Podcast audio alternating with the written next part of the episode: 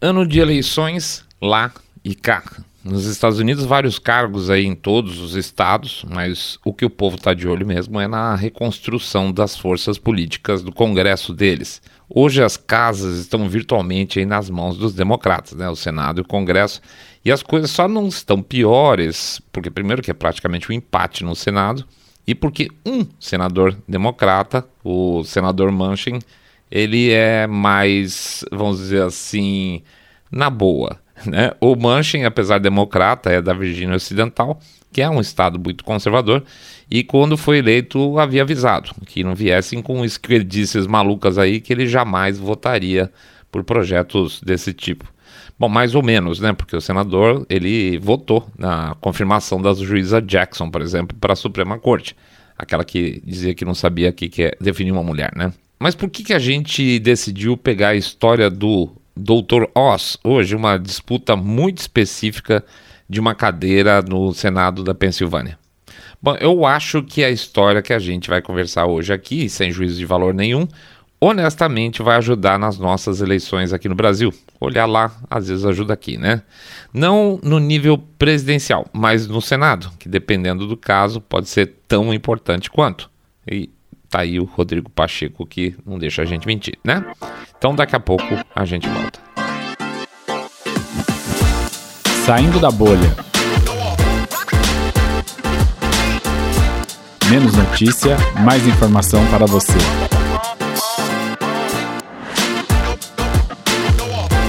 As lições de Oz.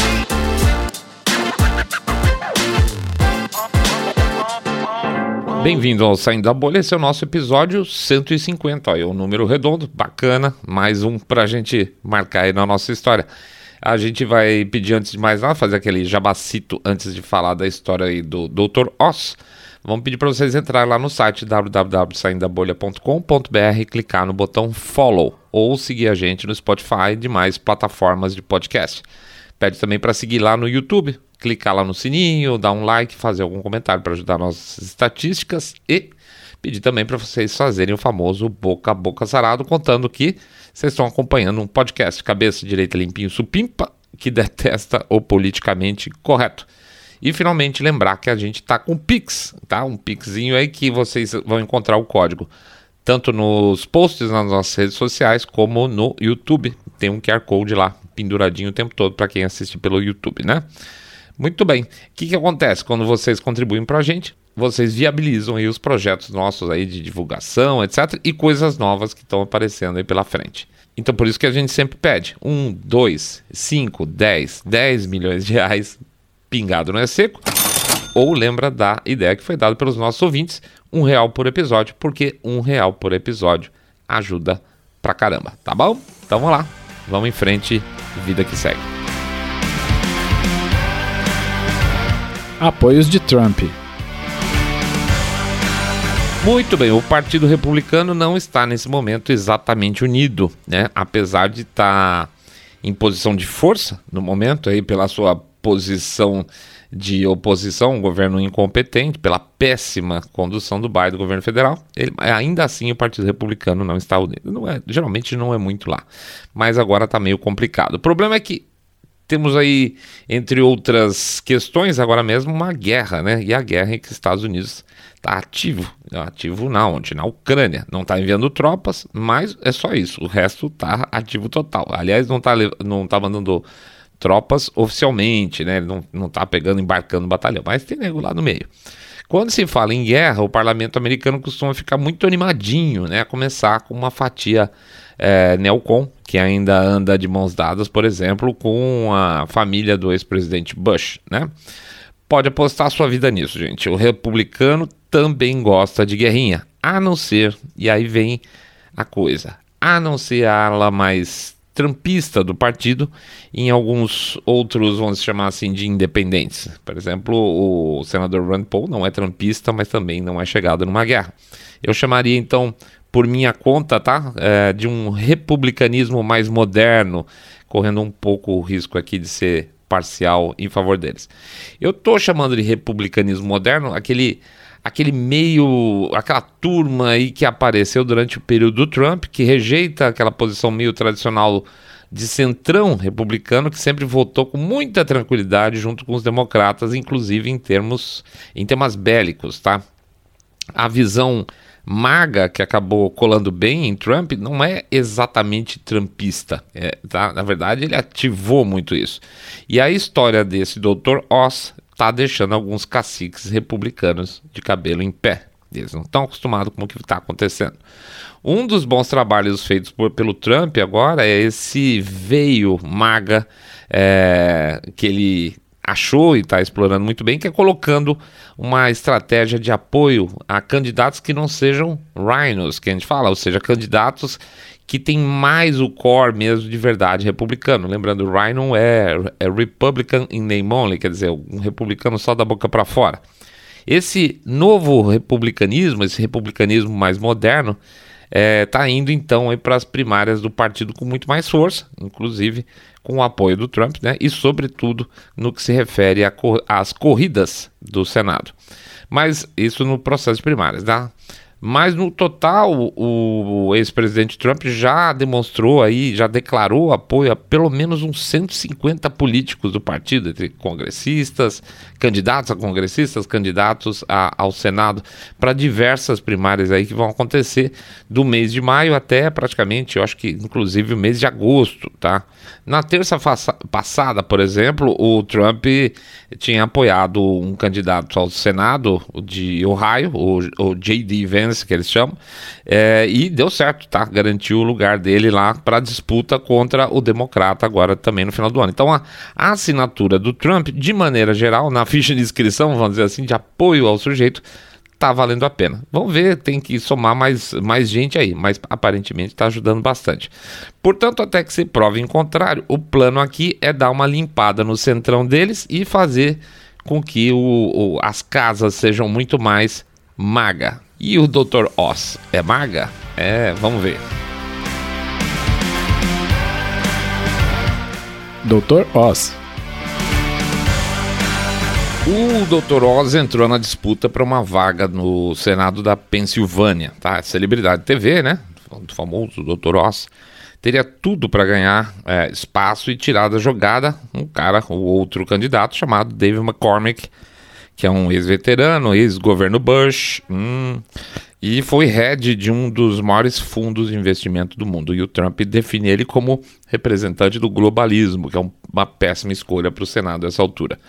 O Oz, então, seria a chance dos republicanos darem um pé na bunda de um candidato poderoso com muita grana, graças à posição de figura pública dele, Dr. Oz. Só que, foi, foi. Só que a disputa virou uma briga entre piores, tá? O, o Dr. Oz já deu o apoio explícito, por exemplo, à cirurgia de troca de, de, de sexo para adolescente, aplicação de bloqueadores hormonais para adolescente.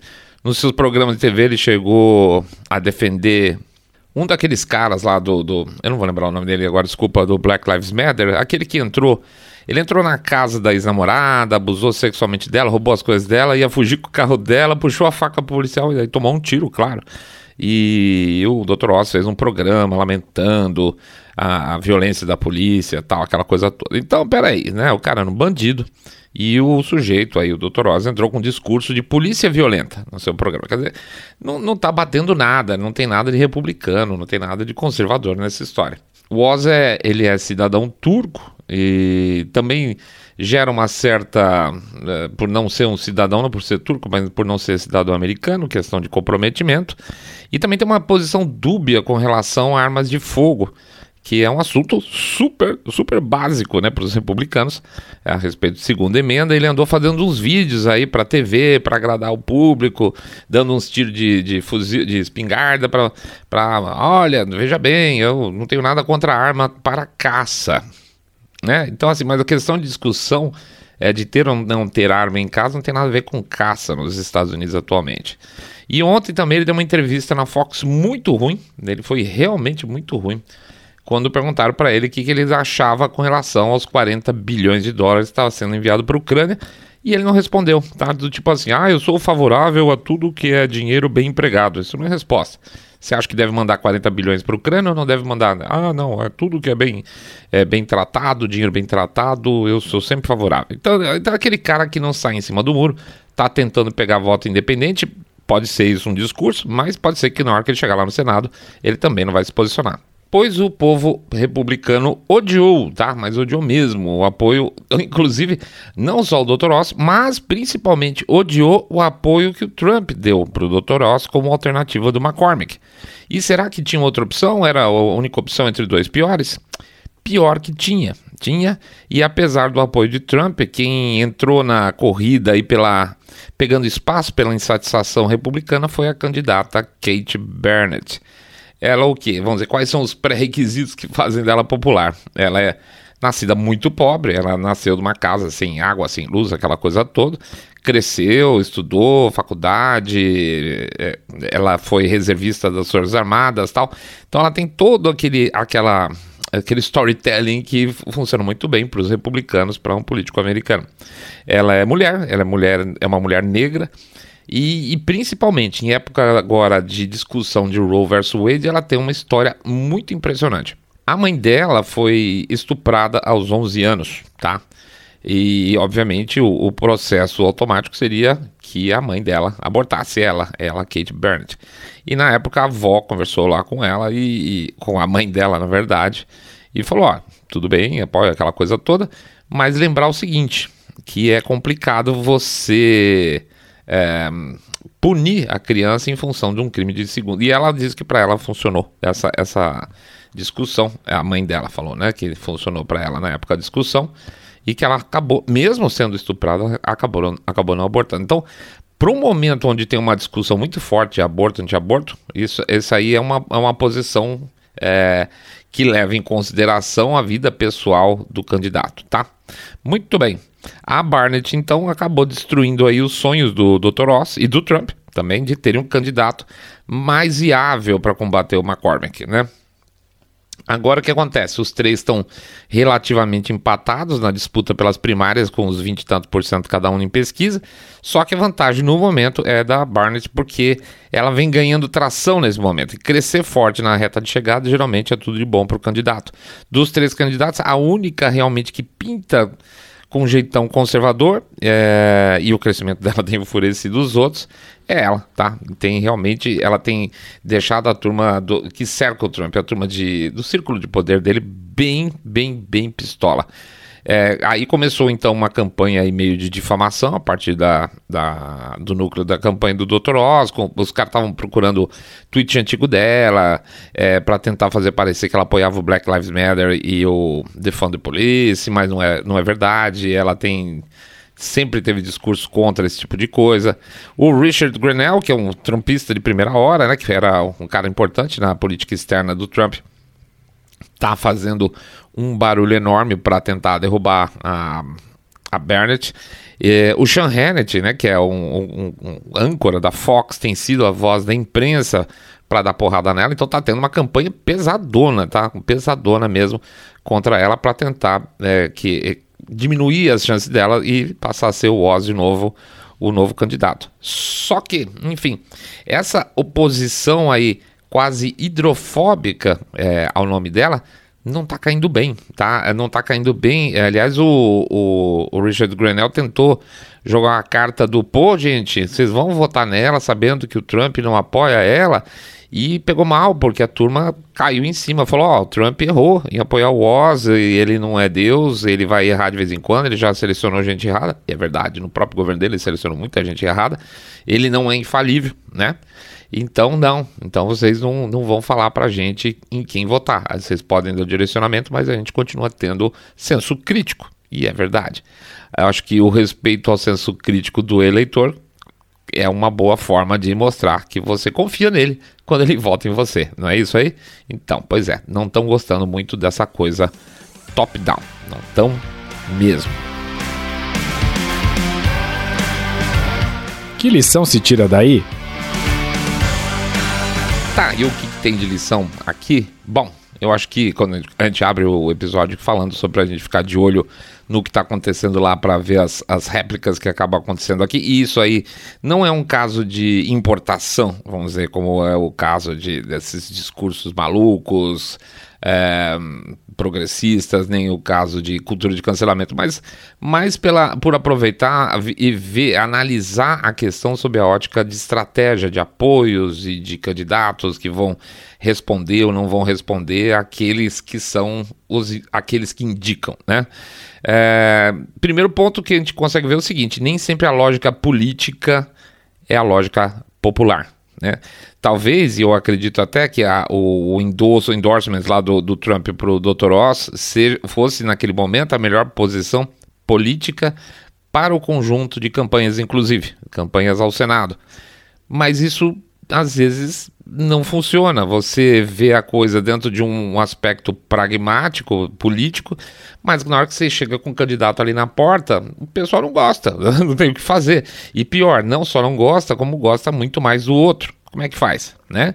Então, um ponto número um é, é esse aí. Nem sempre a lógica política é a lógica popular.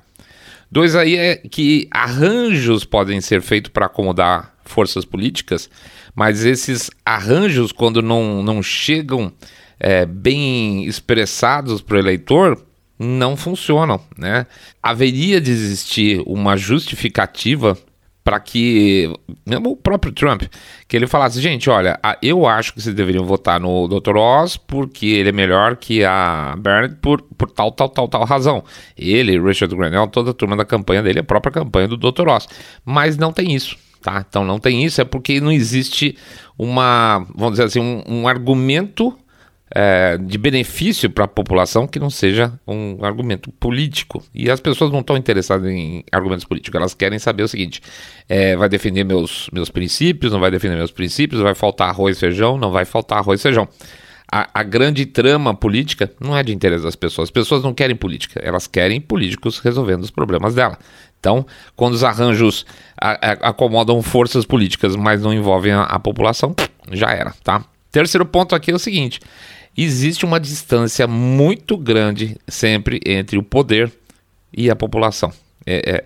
E com o passar do tempo, os políticos, quaisquer que sejam, quando eles entram no gabinete e começam a ficar muito tempo, esse distanciamento começa a gerar algum tipo de vácuo aí no meio do caminho, que faz com que o político às vezes não tenha percepção antes de fazer o seu detalhamento político, o seu planejamento político, não consiga perceber o que, que tem lá na outra ponta hoje.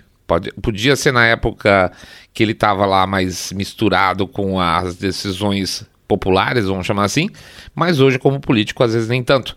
Então, esse vácuo que fica entre a posição política dele, depois de muito tempo, e a posição popular acaba gerando esse tipo de decisão que não funciona. O quarto ponto que eu diria é o seguinte: transferência de credibilidade é muito importante, mas não é fator absoluto e nem certeza. Né? A gente sabe, a gente está vendo aí que essa, esses apoios do Trump para vários candidatos estão funcionando, mas não significa que sempre vai ser é, unanimidade, que 100% dos apoios deles vão funcionar. Esse é um caso típico.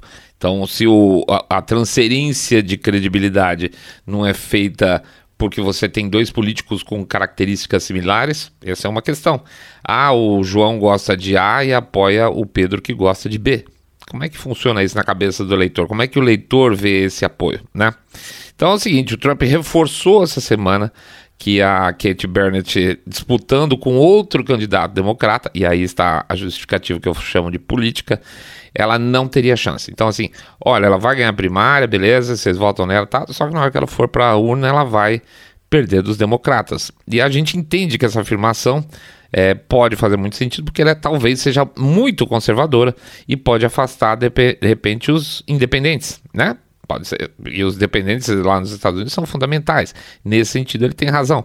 Mas e quando a opção é ruim? A opção do Dr. Royce, Oz é ruim, né? Então, de que adianta se o senador republicano vai votar igual a um senador democrata?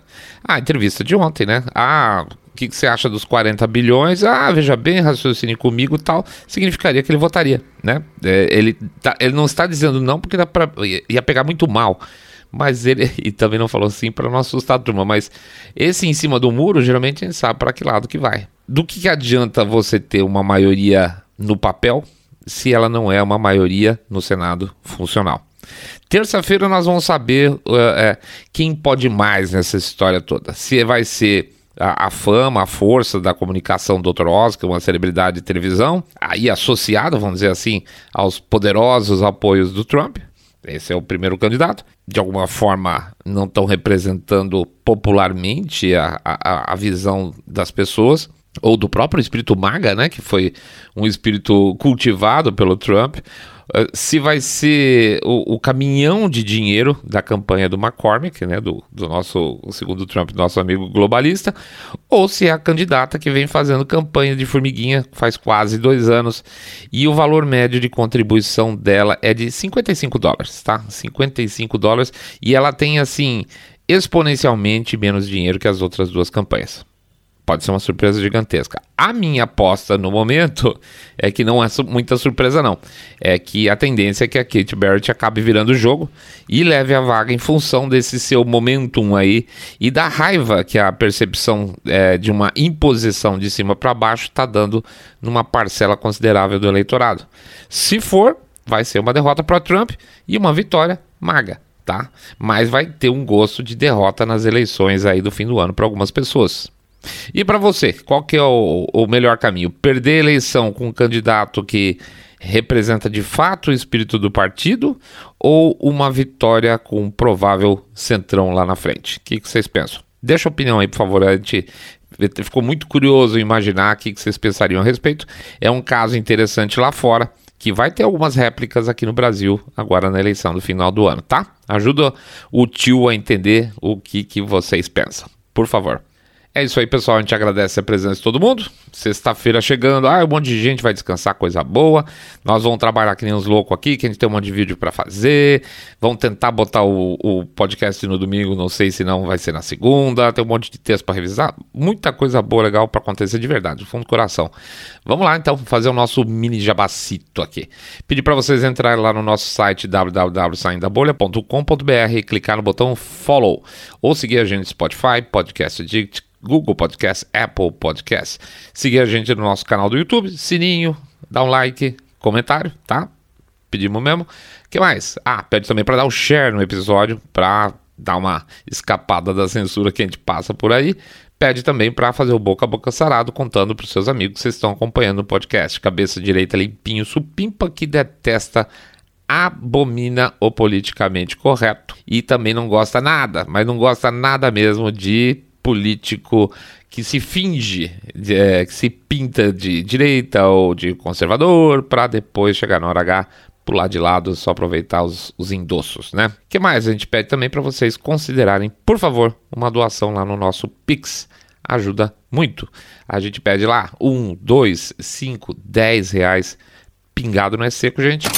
Ou então seguir a recomendação aí do nosso público, um real por episódio. Um real por episódio ajuda pra caramba, tá bom? É isso aí. Vamos em frente. Bom descanso para todos vocês. Tenham bons momentos com as famílias de vocês, com as pessoas que vocês amam. Descansem, aproveitem a vida. Vão dar risada, gente. A gente vai conseguir chegar lá com muita paz no coração. Fiquem todos muito, muito, mas super, super bem. Saindo da bolha.